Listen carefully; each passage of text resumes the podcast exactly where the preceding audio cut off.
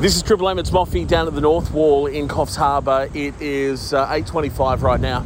Now we've just spoken to New South Wales Police about 10 past seven. They were alerted to a possible missing surfer at the North Wall. Now, what we know at this stage is that a surfboard was found offshore of the North Wall. Now, police believe that the male entered the water about 7:05 p.m. tonight. Um, and may have actually returned to the rocks and exited the water. However, they cannot confirm whether that is the case. So, what they ask is that if the surfer who may have been in there tonight at about 7:05 p.m.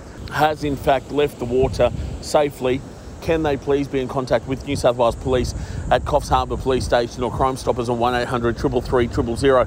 Now, the board was taken out to sea. As I said, police are calling on any surfer that may have been out there this evening at about 7.05 to 7.10 p.m.